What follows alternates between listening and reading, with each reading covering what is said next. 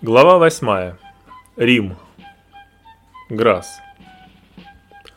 Поездка в Рим, которая, как предполагал Казимбек, станет его первым небольшим триумфом на международном уровне, обернулась чередой разочарований и курьезов, свидетелем которых оказался Сбышевский. Сперва, вместо многочисленной делегации местных младоросов, которая должна была их встретить, на вокзал пришел один здешний эмигрант, Алексей Пашин – который возглавлял местный очаг. Скромный молодой человек, он в переписке предшествующей поездки описывал бурную деятельность очага, уверяя Казимбека, что все местные молодоросы только и живут мыслью о приезде своего главы. Каково же было разочарование Казимбека, когда на перроне он увидел всего лишь одинокую фигуру Пашина. Далее выяснилось, что остановиться у Пашина они не могут, поскольку в маленькой комнатке, которую он снимает после тяжелых родов, пластом лежит его жена с младенцем на руках. У других местных младоросов дела с жильем обстояли не лучше. И пришлось Казимбеку Избышевскому коротать время в ресторане вокзала, пока Пашин ездил по знакомым в поисках приюта для них, поскольку снимать номер в гостинице на время пребывания в Вечном городе было для них слишком дорого. Конечно, можно было остановиться в каком-нибудь клоповнике, но это било по самолюбию Казимбека. Наконец, к вечеру Казимбек и Збышевский разместились у бывшего царского офицера, проживавшего с многочисленной семьей.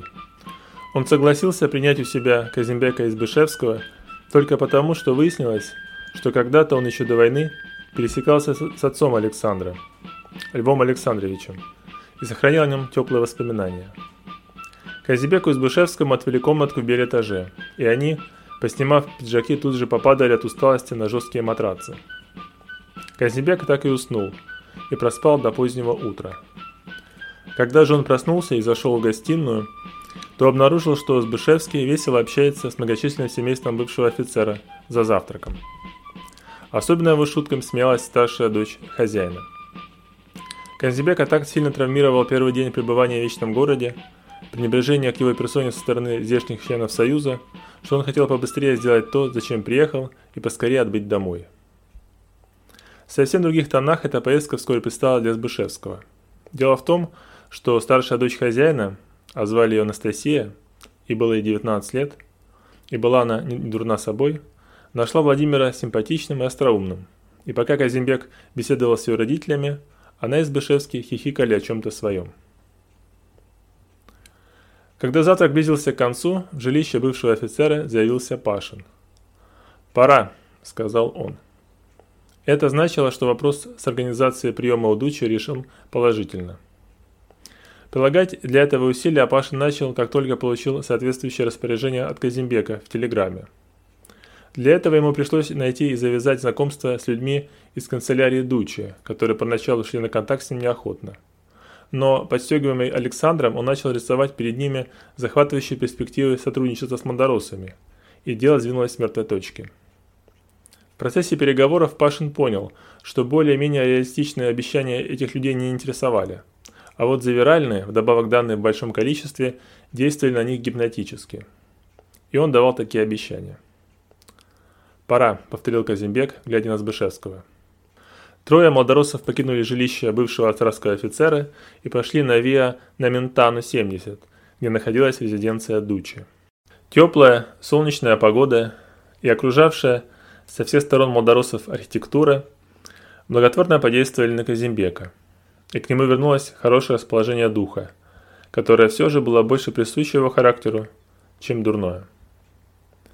Если пейзажи Тоскана не вызвали его интереса, то здесь, в Риме, все, что попадалось ему на глаза, начиная от какого-нибудь величественного палаца и заканчивая самым скромным ресторанчиком, вызывало у него всплеск восхищения. Вызывали у него восхищение итальянские женщины, и молодые, и старые, которых они встречали по дороге. «Вы только обратите внимание на ту сеньорину», — сказал он, указывая на проходящую мимо девушку. «Сколько грации, сколько достоинства, эти черты лица, этот цвет кожи, «Ты становишься поэтом», – не без улыбки сказал Збышевский. Он разделял мнение Казимбека об итальянской девушке, но в этот момент думал о девушке с другими чертами лица и другим цветом кожи. Он думал об Анастасии. Придя на Виа на Ментану 70 и оказавшись внутри палаццо, Казимбека ждало новое разочарование. «Вас нет в списке?» – развел руками секретарь в приемной. Тогда молодоросы направились в канцелярию, где служащие тоже развели руками и сказали, что никакого Казимбека не записывали на прием. Повторялся предыдущий день. Пашин стал настаивать на том, что это ошибка, что имя Казибека было занесено в список лиц, ожидающих аудиенции у Дучи. В конце концов, после продолжительных разговоров, перелистывания бумаг и переговоров по телефонному аппарату между сотрудником канцелярии и секретарем Дучи, ошибка была установлена. Дело в том, что в журнал приема фамилия Александра была вписана на персидский манер Хасимбек, что вызвало некоторые сомнения у помощников Дучи, решивших, что прием в данный момент представителя ближневосточной державы совершенно не своевременен, и поэтому вычеркнули его фамилию. Когда ошибка была устранена, молдоросы вернулись в приемную, где им принадлежало ждать, когда их пригласят. Вернее, ждать Казимбеку, поскольку в кабинет Дучи ему предстояло зайти одному. Впереди Казимбека своего часа дождалось пять визитеров, и он полагал, что его очередь дойдет быстро, поскольку в его представлении лидер нации не может тратить много времени на одного визитера. Однако прошло полчаса, затем час, а очередь так и не сдвинулась с места. Снова сожаление о самой поездке в Рим нахлынуло на Казимбека. «Черт бы побрал этого Лихачева», – подумал он. Наконец дверь из кабинета Дуча приотворилась, и оттуда вышел человек ростом чуть выше среднего, в темно-сером костюме, в мешковатых штанах, с каким-то нелепым широким черным галстуком, который больше напоминал коровий язык. На невзрачном лице этого субъекта внимание привлекали усы щеточкой. Збышевский и Пашин одновременно взглянули на Казимбека, но тот сделал вид, что не заметил их иронии. Однако Пашину соста Казимбека и этого визитера показалось столь забавным, что он едва сдерживался, чтобы не прыснуть со смеха. Тем временем Збышевский наклонился к Казимбеку и спросил. «Тебе не кажется, что мы уже где-то встречали этого типа?» «Да», — ответил Казимбек, — «в Мюнхене». Бескупский про него и его партию все уши прожужжал Кирилл. После субъекта с усами щеточкой и нелепым галстуком очередь наконец сдвинулась с места, и в течение следующего часа через кабинет Дуча прошли все четыре человека, что были перед Казимбеком. И каждый из них не задерживался более чем на 15 минут.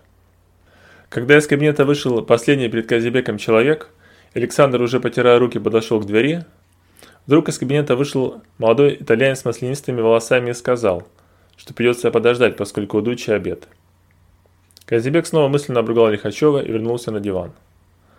Прошел еще один утомительный час, в течение которого Збышевский с Пашиным сходили подкрепиться в ближайшее кафе.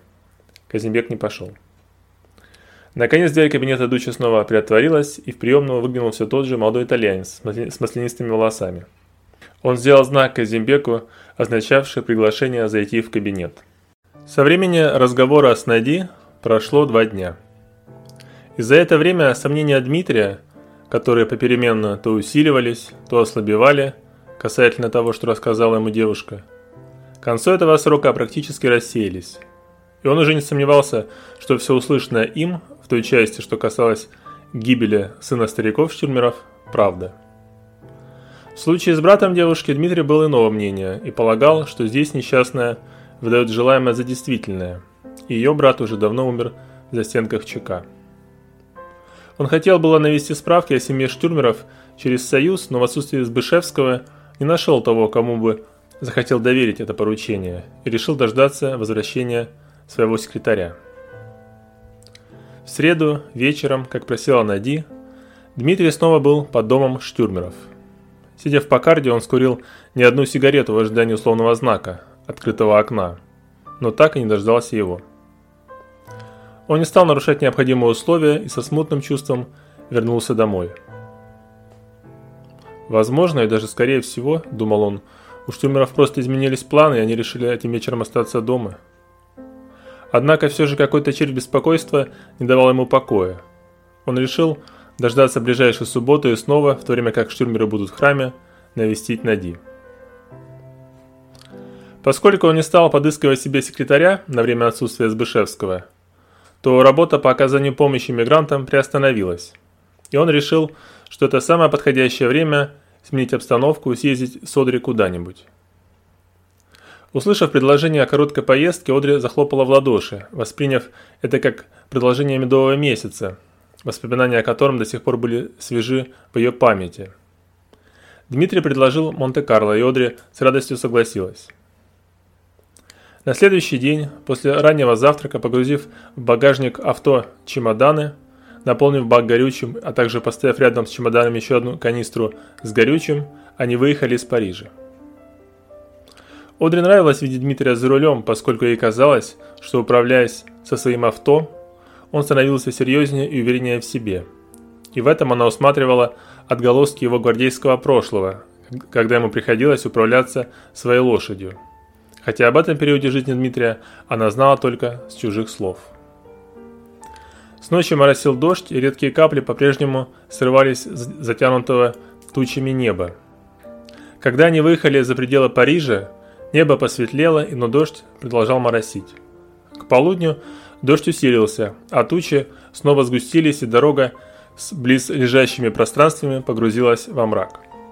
Изначально Дмитрий и Одри предполагали к вечеру добраться до пункта назначения, но из-за усиливающегося дождя решили сделать привал в одном из придорожных отелей. Однако они проехали несколько селений, но ни в одном из них не увидели ничего, чтобы напоминало приют для путешественников. Одри положила голову Дмитрию на плечо и закрыла глаза. Дождь усиленно хлестал лобовое стекло. Наконец вдали показалось двухэтажное строение – с характерной неоновой вывеской. «Одри», – полушепотом произнес Дмитрий и повел плечом. Одри поморщилась и приоткрыла глаза. Вскоре Дмитрий завернул руль и их Паккарт въехал на небольшой участок, прилегающий к отелю. Дмитрий заглушил мотор и вышел из авто. Под хлещущим дождем он раскрыл зонт и, обойдя авто спереди, открыл дверцу со стороны Одри, которая тут же прохнула под его крылышко. Обнявшись, они вошли в отель.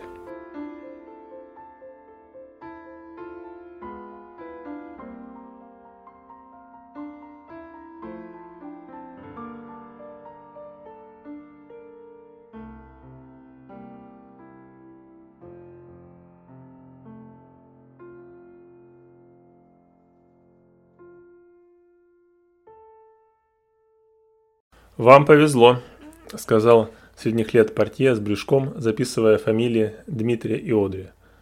«Все номера заняты, остался последний». «Прячется от дождя», – подметила Одри. Взяв ключ от номера, Дмитрий и Одри прошли в небольшой зал, который был отведен под ресторан. Здесь также все места были заняты, и Дмитрий не без труда разглядел единственный свободный столик в полутемном углу. Едва они за него сели, как к ним подлетел юноша и быстро принял у них заказ. «Мне кажется, этот молодой человек, — сказала Одри, — сын Мессия, что дал нам ключ». «С чего ты взяла?» — спросил Дмитрий. «Я хороший физиономист», — ответила Одри с лукавой улыбкой. Дмитрий усмехнулся и взял руку Одри в свою. «Надеюсь, к утру этот гадкий ливень прекратится», — сказала Одри, глядя в окно, за которым вовсю бушевала стихия. Когда юноша принес их заказ и принялся расставлять его на столе, Одри удалилась в дамскую комнату. Когда она вернулась, Дмитрий потягивал аперитив. «Завтра нам нужно как можно скорее добраться в Монако», — сказала она, садясь на свое место. «А чего такая спешка?» — спросил Дмитрий. «Моя помада закончилась», — ответила Одри, — «а другую я не взяла. Больше одного дня без нее я не выдержу». Дмитрий снял крышку с пузатой супницы, и аромат сырного супа распространился над столом. Он зачерпнул половником желтую жидкую массу и наполнил ею сначала тарелку Одри, затем свою. «До Монако мы можем заехать в Грасс», — сказал он, накрывая супницу крышкой. «Зачем?» — спросила Одри, принимая за суп. «Как зачем?» – удивился Дмитрий. «Чтобы купить тебе помаду. Грасс с его магазинчиками – самое подходящее место». Они принялись за суп и некоторое время посидели в молчании, которое первой нарушила Одри. «Я могу прожить без помады и до Монако», — сказала она. «Почему ты не хочешь заехать в Грасс?» — искренне недумевая спросил Дмитрий. «А почему ты хочешь заехать, разве мы собирались в Грасс?» Реакция Одри несколько озадачила Дмитрия. «Как хочешь», – сказал он и пожал плечами. «Можем и не заезжать». «Нет, а чего же, если хочешь, давай заедем», – вдруг настояла Одри. За нервным нежеланием Одри по пути заехать в славное местечко Грасс явно что-то скрывалось, но Дмитрий не мог понять, что, да и не хотел. За три месяца супружества между ними еще не вспыхивали ссоры, и он хотел оттянуть время, когда они начнутся, а в том, что они начнутся, он не сомневался, безоблачных союзов не бывает, как можно дольше. Не возвращаясь больше к теме губной помады и Грасс, они доели обед и отправились в свой номер. Проходя мимо стойки портье, они стали свидетелями отчаянной сцены. Некая девушка в простеньком пальтишке и с мокрыми волосами упрашивала портье дать ей место хоть где-нибудь, чтобы пережить ночь. На что тот разводил руками и отвечал, что все места заняты. «Могу вас поместить в комнату к моему сыну», – сказал портье. Однако ночевать в одной комнате с сыном портье девушка не хотела. «Мы должны что-то сделать», – сказала Одри и посмотрела на Дмитрия. Она потянула его за собой. «Месье», – сказала она, обращаясь к портье, – «мы согласны приютить мадмуазель у себя». «Правда?» – просяла девушка. «Да», – сказала Одри. Девушка принялась благодарить свою спасительницу за отзывчивость, но тут портье к ее радости добавил ложку дегтя. «Должен заметить, что в вашем номере только одна кровать». Радостное выражение сошли с лиц Одри и девушки – Однако на выручку из сложившейся ситуации пришел Дмитрий. «Ничего страшного», – сказал он, – «ведь кажется, есть место в комнате вашего сына. Я готов его занять». На то мы порешили. Дмитрий поцеловал Одри, и они разошлись в разные стороны. Одри с девушкой пошли по лестнице наверх, в номер, а портье повел Дмитрия в комнату своего сына. Наступила ночь. Дождь стучал по карнизам отеля барабанной дробью. Ресторан опустел и сын партии убирал последний стол. В это самое время Дмитрий, сидя в майке и трусах на пружинистой кровати и дымя приоткрытую форточку, из которой летели брызги дождя, слушал радио. Мужской голос из приемника передавал сообщение о всеобщей забастовке в Австрии в день похорон жертв январских столкновений в Шаттендорфе, которые разгорелись между рабочими демонстрантами и австрийскими национал-социалистами. Тем временем Модри также не могла сомкнуть глаз, и пока на другой половине двуспальной кровати крепко спала облагодетельствованная ею девушка, она размышляла о своем разговоре с Дмитрием о Грасс. Конечно же, за ее нежеланием заезжать в этот городок скрывалась причина. Но что это была за причина Дмитрий и представить себе не смог бы, даже если бы очень постарался. Дело в том, что он полагал, что о его существовании Одри узнала в тот момент, когда протянула ему шляпу на вечере у Изабель, что на самом деле было не так. Дмитрий никогда не придавал значения своей известности, хотя понимал, что на родине, в силу своего положения, он, как и другие представители фамилии, был фигурой небезызвестной. Однако здесь, в эмиграции, он не предполагал, что его известность распространяется далеко за пределы русской колонии Парижа, что также было не так. Пять лет назад его роман со знаменитой модисткой Шанель был излюбленной темой парижских газет, в одной из которых, а именно «Матен», была напечатана неподробная статья о том, как поездка Шанель Дмитрия на Лазурный берег привела к появлению на свет духов Шанель номер 5.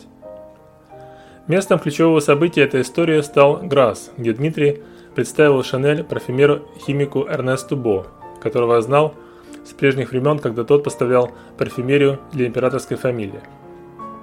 Итогом этой встречи стали духи, которые принесли Шанель славу, Эрнесту Бо творческое удовлетворение и деньги, а Дмитрию лишь упоминание в этой статье, читательницей которой оказалась тогда 16-летняя Одри, недавно приехавшая во Францию и учившая язык. Фотография Дмитрия, на которой он был в темном костюме со строгим лицом, засунутыми в карманы брюк руками, а также его орел принца решившегося королевства, все это очаровало юную американку. С того времени Дмитрий стал для Одри незримым, но недоступным спутником. Наделив Дмитрия внутренними достоинствами, такими же прекрасными, какими были его достоинства внешние, она вознесла его на пьедестал, до которого каждый юноша, с которым сводила ее жизнь, едва мог дотянуться. Один не так красив, другой не так элегантен, третий не так благороден. Однако время шло, Одри повзрослела, мысли о Дмитрии расселись, появился Виня. И ей самой казалось, что все идет к тому, что она вскоре вернется в Америку и начнет обустраивать свое семейное гнездышко. Но случайная встреча с Дмитрием все изменила.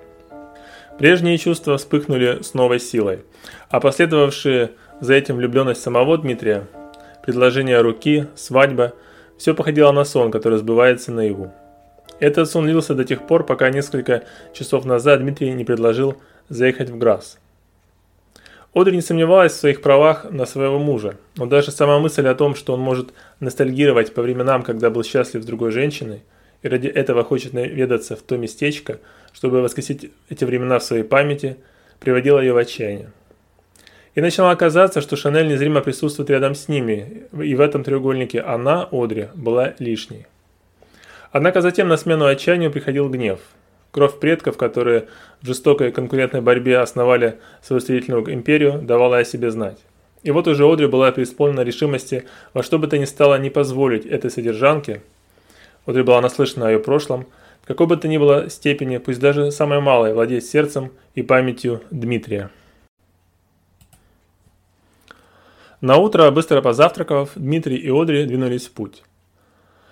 От вчерашних туч не осталось и следа, и все вокруг было залито сверкающим, но не греющим солнцем. Целый час они проехали в молчании, лишь пару раз обменявшись незначительными фразами. Когда впереди на солнце засверкала табличка с названием «Грасс», и от нее притянулся рука в дороге влево, в сторону этого городка, Одри сначала напряглась, но затем напряжение сменилось любопытством – и даже стало интересно, завернет Дмитрий в сторону этого городка или они пройдут мимо. Дмитрий в свою очередь ждал реакции Одри и, не дождавшись ничего, повернул в сторону Грасса. Вскоре вдоль дороги потянулась череда прекрасных одноэтажных домиков с ухоженными фасадами и разноцветными крышами. Поскольку Дмитрий не осведомился ни у кого из прохожих о ближайшем магазине парфюмерии, Одри решила, что он везет ее в тот магазин, в котором уже был прежде, с ней – так она теперь решила именовать свою соперницу. Наконец Пакарт медленно подкатил и остановился у двухэтажного особняка, на весь первый этаж которого притянулась витрина парфюмерного магазина. Дмитрий заглушил мотор, но Одри не двигалась с места. «Что же ты?» – спросил он. И хотя он посмотрел на нее с улыбкой, она увидела в этом вызов. Решив принять его, она взяла сумочку и вышла из авто. Пока Одри, склонившись над прилавком, выбирала помаду, Дмитрий прохаживался рядом, разглядывая окружающую обстановку. Перебирая различные образцы, Одри то и дело поглядывала в его сторону. «Сейчас, наверное, вспоминает, как зашел с ней сюда», – подумала Одри, как она капризничала, выбирая духи, называя их старушечьими, а он смеялся ее сарказму. Выбрав помаду ярко-алого цвета и накрасив ее губы, Одри подошла к Дмитрию. «Можем идти», – сказала она. Дмитрий не без некоторого удивления посмотрел на ее выбор, но не сказав ни слова, потянулся в карман за бумажником. Когда они вышли на улицу, Одри заметила на противоположной стороне дороги старенькую скромную кофейню. «Зайдем?» – спросила она. Пока бармен готовил кофе, Дмитрий и Одри устраивались на двух высоких стульях у стойки. Дмитрий развернул газету, которая все время их поездки была в кармане его плаща. «Ты бывал здесь прежде?» – спросила Одри. «Был один раз», – не отрываясь от газеты, ответил Дмитрий. Одри понимала, что лучше остановиться и не задавать ненужных вопросов, но желание узнать эту часть прошлого Дмитрия, или даже скорее его реакцию на попытки коснуться этого прошлого, пересилило. «И что ты здесь делал?» – снова спросила Одри. Дмитрий перевернул страницу. «По одному коммерческому делу», – ответил он. «Денег, правда, не заработал, заработали другие». Перед ними поставили две чашки ароматного кофе и сахарницу с рафинадом. Дмитрий и Одри потянулись ложками в сахарницу. «Ты был здесь один?» – продолжая гнуть свою линию, спросила Одри. «Не совсем», – уклончиво ответил Дмитрий, помешивая свой кофе. «Здесь я имел удовольствие встретиться с человеком, парфюмером, которого знал по Петербургу. Замечательный человек». «Про нее не скажешь?» Не выдержав, наконец, спросила Одри. «Про кого?» – не понял Дмитрий. «Про нашу великую модистку», – с расстановкой произнесла Одри. Дмитрий помрачнел. Он сложил газету и, сделав глоток кофе, ответил. «Оказывается, и ты бываешь невыносимо». Больше, вплоть до самого Монте-Карло, они не проронили ни слова. Покидал вечный город Александр Казимбек в самом дурном расположении духа, негодуя на всех и вся за поездку, которая совершенно не оправдала его ожиданий. Он молча сидел у окна поезда и хмуро глядел на великолепную вечернюю панораму удаляющегося Рима. «Болван!» – негодовал он на Лихачева, который заварил всю эту кашу с визитом к Дуче. Неудача затеянного предприятия настолько испортила Казимбеку впечатление от Рима, что он отвернулся от окна и предпочел впереться взглядом в свою шляпу, которая висела на крючке рядом с дверью купе. Ничтожные мещане, негодовал он на здешних молдоросов, которые не просто не выразили должного уважения к своему главе, но даже из простого любопытства не пришли на него посмотреть. Но больше всех он злился на самого Дуччи, который на деле оказался совершенно не таким, каким он его себе представлял. Он вспомнил их встречу, и мацовая краска стыда за себя, за свое униженное поведение перед этим диктатором-коротышкой – ради того, чтобы выпросить несколько сот тысяч франков, залила его лицо. Он вспомнил, как, сидя на старинном стуле с тонкими ножками, убеждал Дучи в серьезности и масштабности их союза, подкрепляя свои слова вырезками из парижских газет, которые доставал из портфеля и протягивал их своему визави. Он пытался доказать Дучи, как ему будет выгодно иметь в союзниках столь многочисленную и мощную организацию русских эмигрантов во Франции, как Союз Мандоросов. Но, похоже, все было без толку. Муссолини слушал его с безучастным видом, и его лицо оживилось лишь тогда, когда он наклонялся к Азимбеку и с самодовольной улыбкой спрашивал. «А скажите честно, вы горды, что сейчас находитесь здесь, рядом со мной?» Завершая встречу, Дучи сказал, что финансирование зарубежных политических организаций не в приоритете проводимой им политики, но Модорос ему понравились и он будет иметь их в виду. На том и расстались. Что ж, рассуждал теперь Казимбек. Теперь все внимание нужно сосредоточить на кошельке Дмитрия, или вернее его жены. Совсем другим настроением Вечный город покидал Сбышевский. Он сидел напротив Казимбека и держал перед собой фотокарточку Анастасии, на которой она была в белой кофточке и платье, с белым зонтиком в руках на фоне Колизея. На обратной стороне было написано «На память моему парижскому другу». Всю вторую половину дня после возвращения от Дучи и весь следующий день, вплоть до вечернего поезда, Сбышевский и Анастасия провели вместе, и все это время безумолку говорили. Каждый из них пересказал другому свою историю исхода из России. если Сбышевский застал и революцию, и гражданскую войну в уже достаточно сознательном возрасте – то Анастасия, которая была младше его на 4 года, плохо помнила то время. И в ее памяти лишь навсегда запечатлелось, что несколько лет все их семейство провело на чемоданах, переезжая из одного места в другое. Она с удовольствием рассказывала о первых годах жизни в Италии и знакомства с этой удивительной и чарующей страной. Она рассказала, что начав ходить в католическую школу в Риме, она была в полной растерянности, оказавшись среди сверстников и не зная ни слова по-итальянски. На ее счастье, никто не насмехался над ней за это, а напротив, ее одноклассницы стали помогать ей. И не прошло и полгода, как к своей радости она начала постепенно и все больше и больше понимать итальянскую речь и, соответственно, лучше учиться. Збышевский, в свою очередь, признался, что все семь лет, что он прожил в эмиграции, он был одинок, что он и в Союз вступил, собственно, чтобы там найти друзей – но это не случилось. Он откровенно поведал, что за это время тянулся к разным людям, но все эти его движения души закончились ничем. Последним таким человеком, кому он потянулся за дружеским расположением, был Дмитрий. Но тот был мало расположен к общению, не связанному с делами, да и вообще, как подметил Сбышевский, великий князь не нуждался в друзьях.